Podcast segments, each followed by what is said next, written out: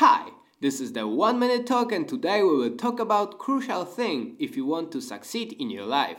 It doesn't matter if you want to run your own business, work in corporation or become a specialist. If you care about your future, you have to surround yourself with the right people who will be supportive for you and also will help you in building your own career. What I mean saying right people? Well, people who are better than you, who can share some insights and help you grow.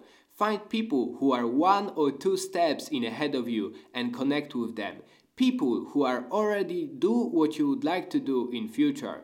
That's all for today. Thank you for listening. Click the follow button and see you tomorrow at 9 a.m. at the 1 minute talk.